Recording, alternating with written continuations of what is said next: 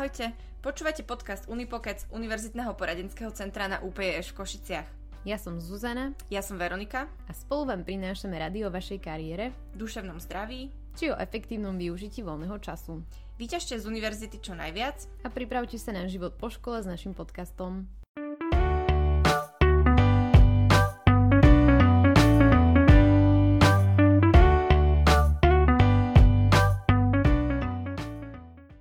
Rovnosť a sexuálne obťažovanie sú témy, ktoré sú stále istým spôsobom tabuizované, ale týkajú sa všetkých prostredí a vrstiev spoločnosti. Na Univerzite Pavla Jozefa Šafárika v Košiciach sa nechceme vyhýbať citlivým témam, chceme našich študentov, študentky komplexne podporovať a vytvárať na univerzite príjemné a bezpečné prostredie pre všetkých členov a členky akademickej obce.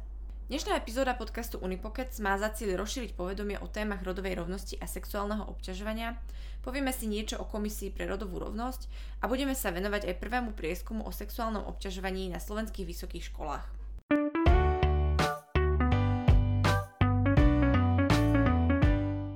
Našimi dnešnými hostkami sú Adriana Jesenková, predsednička Komisie pre rodovú rovnosť, ktorá pôsobí na katedre filozofie. Dobrý deň. Dobrý deň.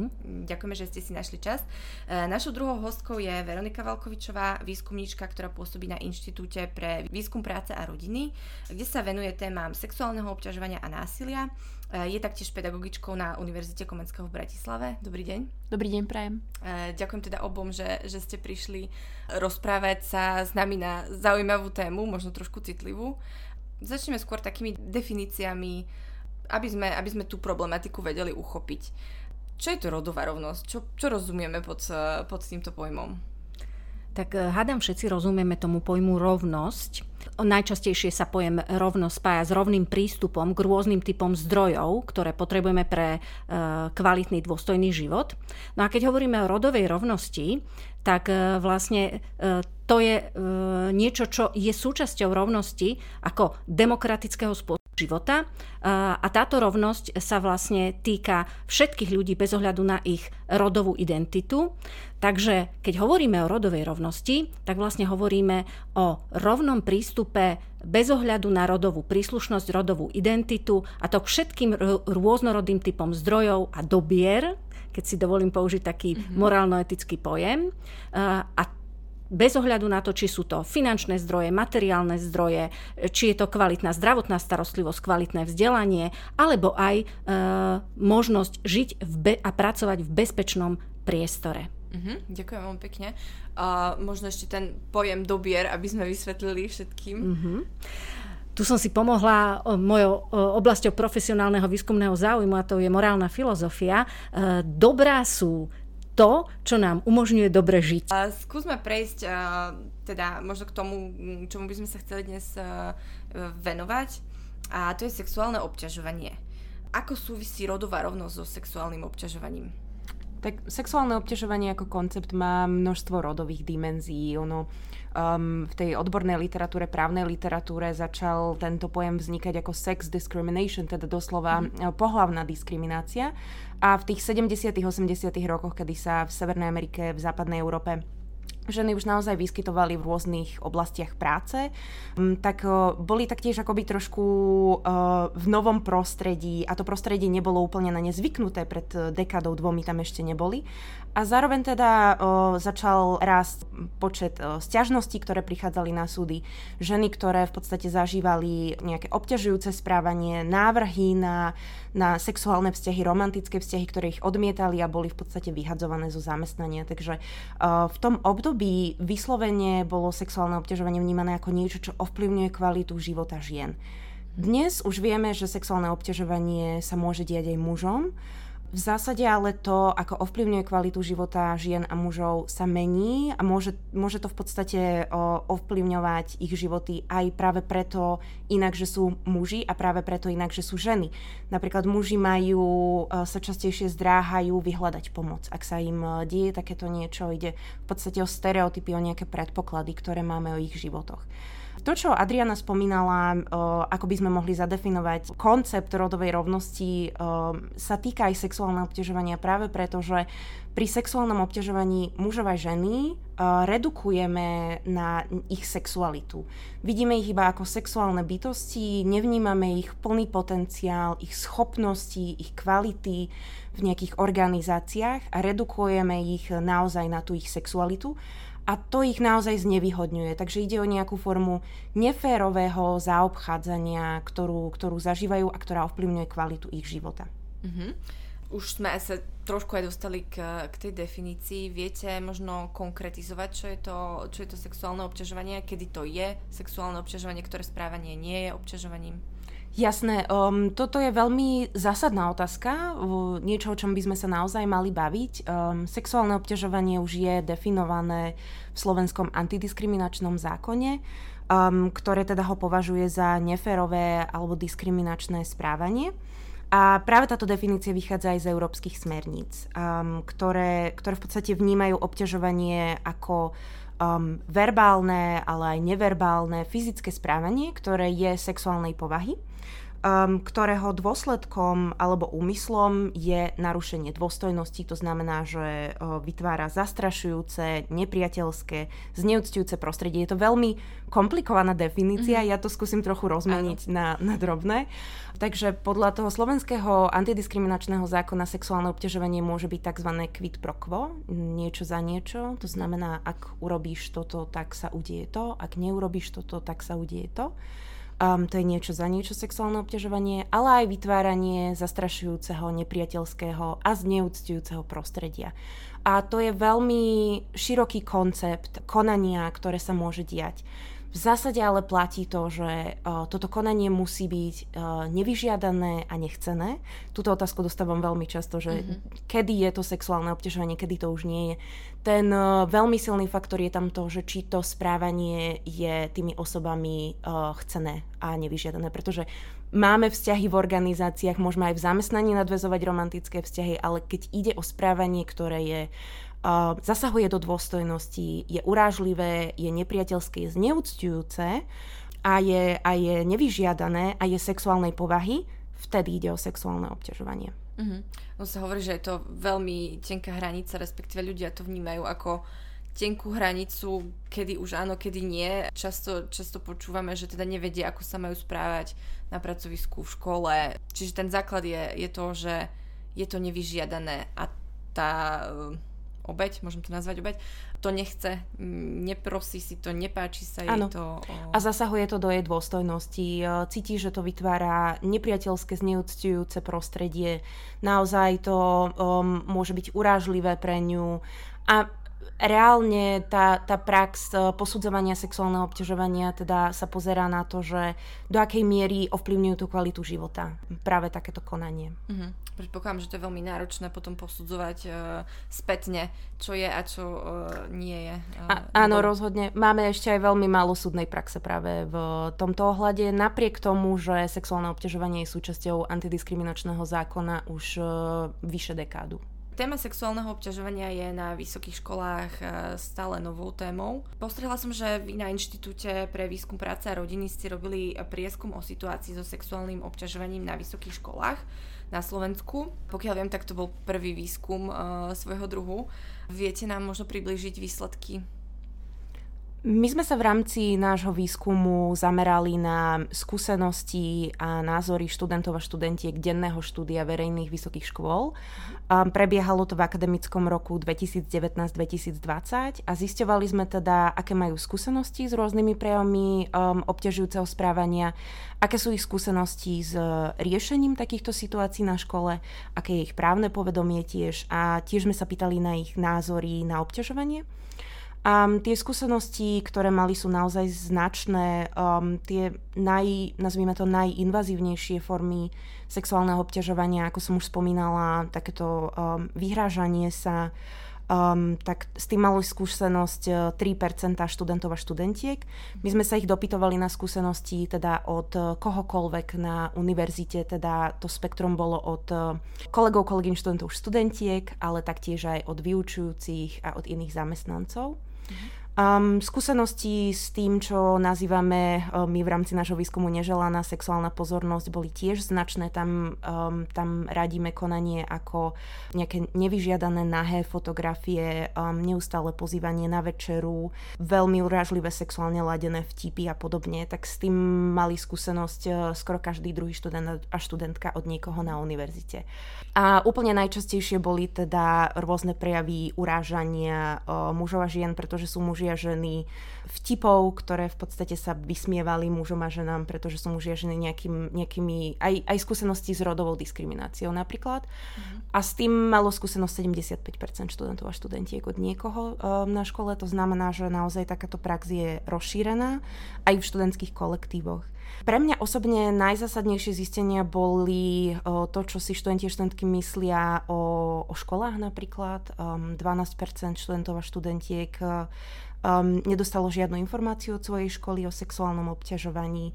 A taktiež je zaujímavé napríklad to, že v predchádzajúcich výskumoch boli značné rozdiely medzi tým, aké skúsenosti študenti a študentky zažili, rôzne akoby situácie, ktoré mhm. pomenovávali, a to, či to oni sami nazývajú sexuálne obťažovanie, pretože to môže byť rozdiel. Môžu mať skúsenosť s, nejakým, s nejakým fyz- nevyžiadaným fyzickým kontaktom sexuálnym, ale nemusia to vnímať ako sexuálne obťažovanie. To nám hovoria predchádzajúce výskumy napríklad. Um, náš výskum poukázal na to, že pokiaľ sa pýtame uh, na rôzne prejavy sexuálneho obťažovania od uh, vysokoškolských učiteľov a učiteľiek, tak väčšina študentov a študentiek to naozaj pomenováva ako sexuálne obťažovanie. Takže vedeli by povedať um, o nejakom akte, ktorý sme my teda zaradili pod antidiskriminačný zákon, že ide o sexuálne obťažovanie. Takže ja by som to zhodnotila tak, že väčšina študentov a študentiek na Slovensku má veľmi silné povedomie a dobré citlivenie o tom, že čo už je sexuálne obťažovanie a čo nie je. Uh-huh. Tak padlo tam veľa čísel, aj uh, alarmujúcich, negatívnych a aj nejaké pozitívne, aspoň na ten, na, na ten záver, to, to som rada, že teda padlo aj niečo pozitívne. Uh, možno skúsme dať uh, tie čísla do nejakého kontextu, lebo vieme tie čísla, aké sú na Slovensku. Tuto je prvý výskum. Predpokladám, že v zahraničí prebiehali podobné výskumy uh, častejšie. Je tam nejaký rozdiel? Um, v poslednej dobe um, množstvo univerzít sa venuje téme sexuálneho obťažovania a sexuálneho násilia na akademickej pôde. Ja napríklad viem o tom, že česká organizácia Consent robila takýto prieskum skúseností so sexuálnym uh, násilím hlavne. A nedávno som čítala tiež napríklad uh, prieskum uh, Univerzity LT v Maďarskej univerzity. My sme tiež náš výskum modelovali na jednom českom prieskume, ktorý sa uskutočnil pred desiatimi rokmi. Uh-huh. A keď porovnám tie výsledky napríklad z neho s našimi, tak v zásade tie akoby skúsenosti s najfyzicky invazívnejšími prejami sexuálneho obťažovania sú približne porovnateľné. Mm-hmm.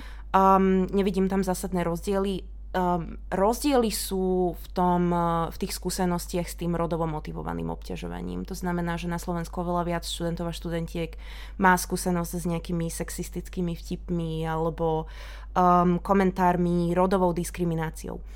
To, čo ale musím povedať, je, že nie všetky výskumy a prieskumy sa tiež dopytujú na skúsenosti od iných spolužiakov a spolužiačiek. Že mnohé univerzity zaujímajú iba tie skúsenosti, ktoré majú študenti a študentky od vyučujúcich. Uh-huh. Nás ale zaujímali aj skúsenosti s inými študentmi a študentkami, pretože aj to ovplyvňuje kvalitu života. Um, keď majú, keď sa študenti a študentky boja napríklad eh, chodiť po internáte, um, lebo majú takúto skúsenosť od spolužiaka, spolužiačky, alebo sa boja chodiť eh, na predmet, pretože vedia, že v tej prednáškovej miestnosti toho človeka stretnú. Aj to môže ovplyvňovať ich kvalitu života a preto si myslím, že aj tie, tie výsledky sú uh, také alarmujúce, pretože sme sa pozerali aj na to, že čo sa deje v tých študentských kolektívoch.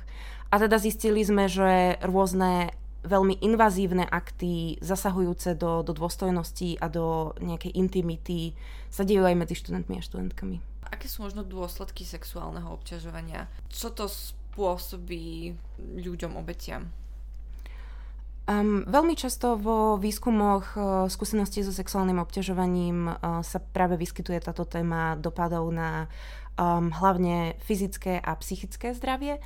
My sme okrem kvantitatívneho výskumu, teda dotazníkového výskumu, tiež uh, uskutočnili pár hĺbkových rozhovorov so um, študentkami a študentmi. Musím povedať, že bohužiaľ len študentkami, študenti um, sa nám neozvali, muži, ale s niekoľkými študentkami sme robili hĺbkové rozhovory o ich skúsenosti so sexuálnym obťažovaním na mhm. škole. Pochádzali z celého Slovenska. A tam sa nám naozaj objavili práve tie prejavy, ktoré sa objavujú aj v tej uh, výskumnej literatúre. To znamená um, preukázateľné, uh, sku- uh, preukázateľné vyššie percento skúseností s depresiou, um, užívanie substancií, hlavne alkoholu, um, poruchy stravovania, poruchy pozornosti. To je niečo, čo sa objavuje u uh, ľudí, ktorí v podstate sa snažia disociovať. To je jedna, jedna veľmi dôležitá téma, ktorú uh, je dôležité vnímať pri sexuálnom obťažovaní na akademickej pôde. Mnoho ľudí sa snaží túto situáciu riešiť tak, uh, že sa disociujú. To znamená, emočne sa snažia oddeliť od tej situácie alebo fyzicky sa snažia oddeliť. To znamená, že snažia sa nechodiť na tie miesta, kde sa ten problematický človek nachádza. A tu, to, toto je naozaj akoby konanie, ktoré nie je také zriedkavé pre, pre ľudí, ktorí zažili sexuálne obťažovanie, ale je veľmi problematické, pretože sa teda dostávam k tej téme iných dopadov a to sú tie dopady na štúdium, na, na vzťahy v kolektíve, mnoho študentov a študenti, ktorí zažili sexuálne obťažovanie, um, prestáva chodiť na tie konkrétne predmety, um, musí zmeniť školiteľa, školiteľku záverečnej práce, ak uh, sa to týka ich. Um, v tých hĺbkových rozhovoroch, ktoré sme robili, bolo veľmi časté, že študentky hovorili o tom, že chcú prestúpiť na inú školu, to znamená, že nepokračujú ďalej vo svojom štúdiu, to narúša ich kariéru. Um, mali sme jednu študentku, ktorá hovorila o tom, že sa reálne bojí, aká bude jej kariéra po ukončení školy, pretože tento človek je význ- veľmi významný v tomto odbore, um, od ktorého ona zažila sexuálne obťažovanie. Takže tie, tie dopady sú nielen um, na psychické a fyzické zdravie, ale aj na, na tú kariéru, na motiváciu študovať ďalej, venovať sa tomu konkrétnemu odboru. Mm, čiže veľmi, veľmi široké dopady.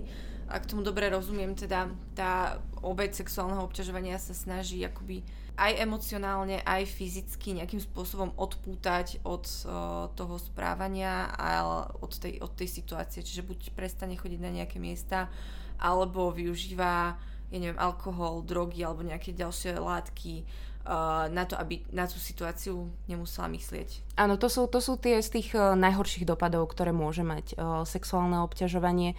Um, tie spôsoby um, toho, čo my nazývame z angličtiny coping, teda vyrovnávanie sa s tou situáciou, môžu byť naozaj rôzne emočného charakteru, zdôvodňovania si toho, čo sa jemu jej deje. Um, veľmi veľa ľudí naozaj nerozumie, prečo sa im toto deje. Ako, ako je možné, že, že, že oni sú obeťou sexuálneho obťažovania, nerozumejú, že, že prečo oni a prečo práve teraz. A hľadajú naozaj rôzne spôsoby, ako sa emočne s touto situáciou vyrovnať. A taktiež, ak je to v nejakej organizácii, teda kde sa dlhodobo stretávajú s tým človekom, hľadajú aj aktívne spôsoby riešenia tejto situácie. A bohužiaľ pre mnoho ľudí to najjednoduchšie riešenie je jednoducho odísť z tej situácie. Buď nechodiť na tie prednášky, odísť z toho, odboru, odísť z tej školy a to im neuveriteľne teda narúša to štúdium, tú kariéru, všetko, čo si s tým vieme predstaviť. Mm, chápem. Na našej univerzite sa snažíme vytvoriť také prostredie, aby bolo bezpečné a príjemné pre všetkých študentov. Samozrejme je tu, je tu veľa, veľký počet študentov. Môže sa stať, že, že takéto situácie jednoducho uniknú pozornosti. A čo by sme mali robiť, alebo čo by mali slovenské vysoké školy robiť, aby predchádzali takýmto situáciám, alebo keď už vzniknú, ako by ich mohli riešiť nejak efektívne? Um, my sme v rámci týchto hĺbkových rozhovorov, ktoré sme tiež robili so študentkami, prišli uh, aj, aj k... Opäť sme sa vrátili k tej odbornej literatúre na túto tému. Nám sa totiž v rozhovoroch naozaj ukázalo, že Um, okrem tej skúsenosti so sexuálnym obťažovaním môže vzniknúť tiež niekoľko problémov. Mnoho študentov a študentiek eh, netuší, ako tú situáciu riešiť. Jednoducho nevedia si poradiť, nevedia za kým ísť. Um, ako, ako to naozaj riešiť taktiež, eh, častokrát študenti a študentky nemusia dôverovať teda tej organizácii, že to vyrieši v ich prospech. Napríklad, ak, majú pocit, že sú dobré vzťahy na ich katedre a na ich fakulte, tak sa boja, že keď sa budú stiažovať, tak uh, narušia tieto vzťahy. Mm. A taktiež sa niektorí študenti a študentky môžu báť od platy. Napríklad, že keď sa budú stiažovať, tak teda neobhája tú záverečnú prácu a podobne.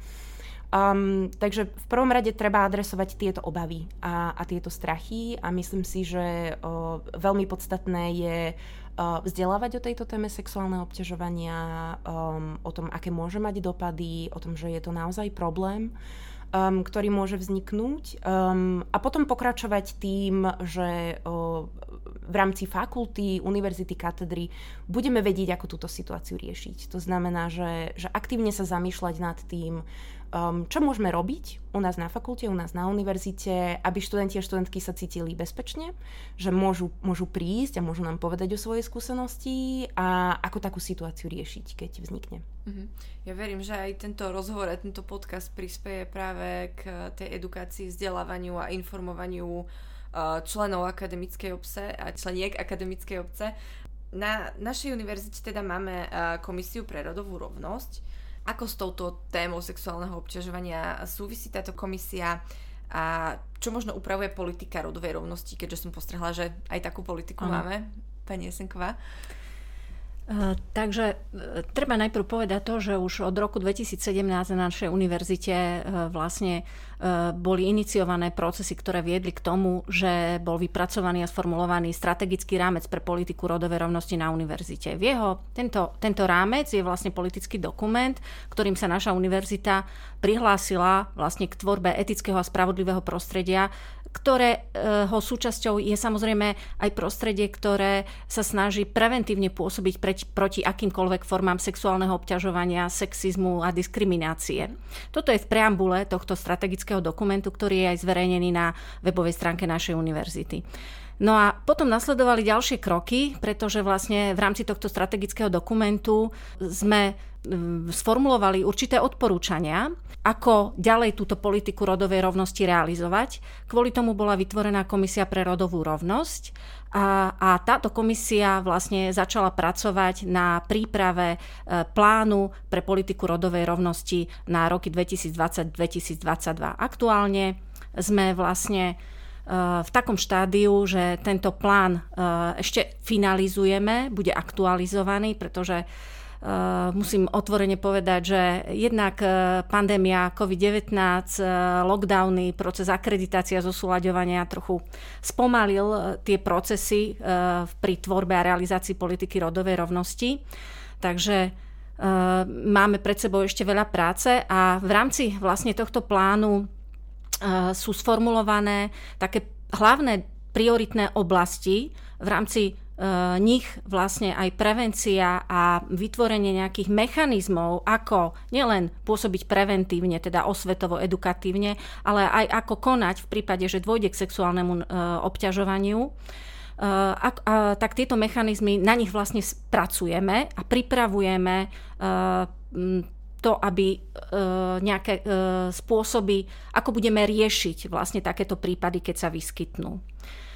Takže aby sme naplnili tieto naše plány a pri tvorbe bezpečného prostredia pre všetky študentky a študentov, ale aj akademičky a akademikov eh, našej univerzity, tak vlastne eh, spolupracujeme s viacerými pracoviskami nielen na našej univerzite, ako je Univerzitné poradenské centrum, ale eh, aj s, vlastne s expertkami a expertami, ako je napríklad Veronika Valkovičová z Inštitútu pre výskum práce a rodiny. A začíname vlastne, sme v tej fáze takého informovania, otvorenia tejto témy, ktorá je skutočne veľmi veľmi citlivá a zároveň veľmi vážna. Takže e, snažíme sa vlastne týmto vytvoriť priestor, aby sa nám podarilo efektívne riešiť e, sexuálne násilie a sexuálne obťažovanie, ak sa vyskytne. Mm-hmm. Čiže rozumiem tomu dobre, že teda momentálne ste, vaša komisia teda je vo fáze prípravy, skôr získavania informácií o tom, možno ako to funguje na iných univerzitách, iných krajinách. Presne tak.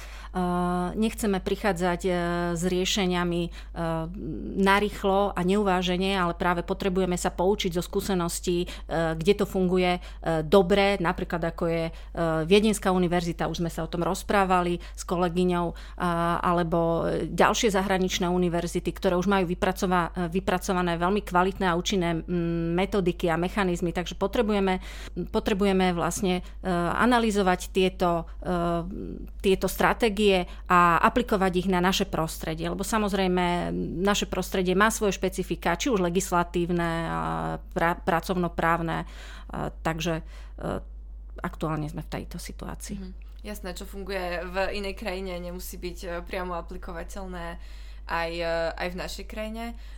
Chápem, že tá metodika a ten plán a, a všetky tie postupy musia byť pripravené citlivo a kvalitne, aby teda sme nespôsobili možno ďalšie traumatizovanie osoby, ktorá, ktorá túto činnosť možno nahlási alebo sa s ňou snaží vyrovnať.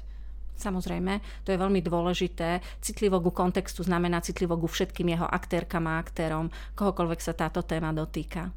Aká je činnosť eh, Komisie pre rodovú rovnosť na našej univerzite? Aktuálne Komisia pre rodovú rovnosť pracuje práve na e, aktualizácii plánu politiky rodovej rovnosti, ktorého súčasťou budú aj vzdelávacie, aj osvetové aktivity, ale vlastne aj ďalšie nevyhnutné eh, činnosti, ktoré potrebujeme preto, aby sme vôbec dokázali monitorovať stav rodovej rovnosti aj v otázkach eh, sexuálneho obťažovania na našej univerzite. Napríklad je potrebné získavať, a to kontinuálne, rodovo členené dáta v rôznych oblastiach univerzitných aktivít. Takže v tejto chvíli, čo sa týka sexuálneho obťažovania, eh, pripravujeme vlastne práve tie mechanizmy, eh, ktoré by nám pomohli efektívne riešiť eh, otázky sexuálneho násilia a sexuálneho obťažovania na akademickej pôde. Teda okrem toho sexuálneho obťažovania riešite asi aj rodovú rovnosť a aktivity alebo nejaké činnosti, ktoré, ktoré, ktoré sa si týkajú toho ne, nemožno nutne len, len takéto Samozrejme, kriminálne správanie, alebo ako to mám nazvať? Určite. Rodová rovnosť, na to, aby sme vôbec boli schopní pôsobiť či už preventívne, alebo efektívne konať e, pri mm, existencii sexuálneho obťažovania, potrebujeme citlivieť prostredie. Akademické prostredie nie je imúnne voči nejakým predsudkom a stereotypom, e, ktoré sa týkajú rodovej identity, ale napríklad aj sexuality a podobne. Takže tá e, prevencia jej súčasťou je neustále nielen kontinuálne vzdelávanie, by som to tak nazvala, ale aj osveta a citlivovanie v oblasti týchto tém. To si vyžaduje vlastne aj rozširovať e, priestor pre rodovo citlivú edukáciu aj našich študentov, pre e, výskum v oblasti rodových otázok. Takže tá práca, eh, dá sa povedať, že je na dlhú trať, je to beh na dlhú trať a vyžaduje si veľa energie, veľa času, ale zároveň aj eh, určitého nadšenia mm-hmm. riešiť tieto otázky, ktoré sú náročné. Sú náročné, niekedy sú, vyvolávajú inšpiráciu a nádej a poskytujú energiu a radosť, ale mnohokrát sú aj, aj smutné a vyčerpávajúce. Mm. Ja vám veľmi pekne ďakujem za vašu aktivitu a nadšenie pre, pro, pre túto problematiku a že sa t- týmto témam teda obe venujete. A, a ďakujem, že ste si našli čas uh, edukovať a vzdelávať aj uh, študentov a akademickú obec uh, Univerzity Pavla Jozefa Šafárika v Košiciach. Ďakujem pekne. Ďakujeme. Ďakujem za pozornosť.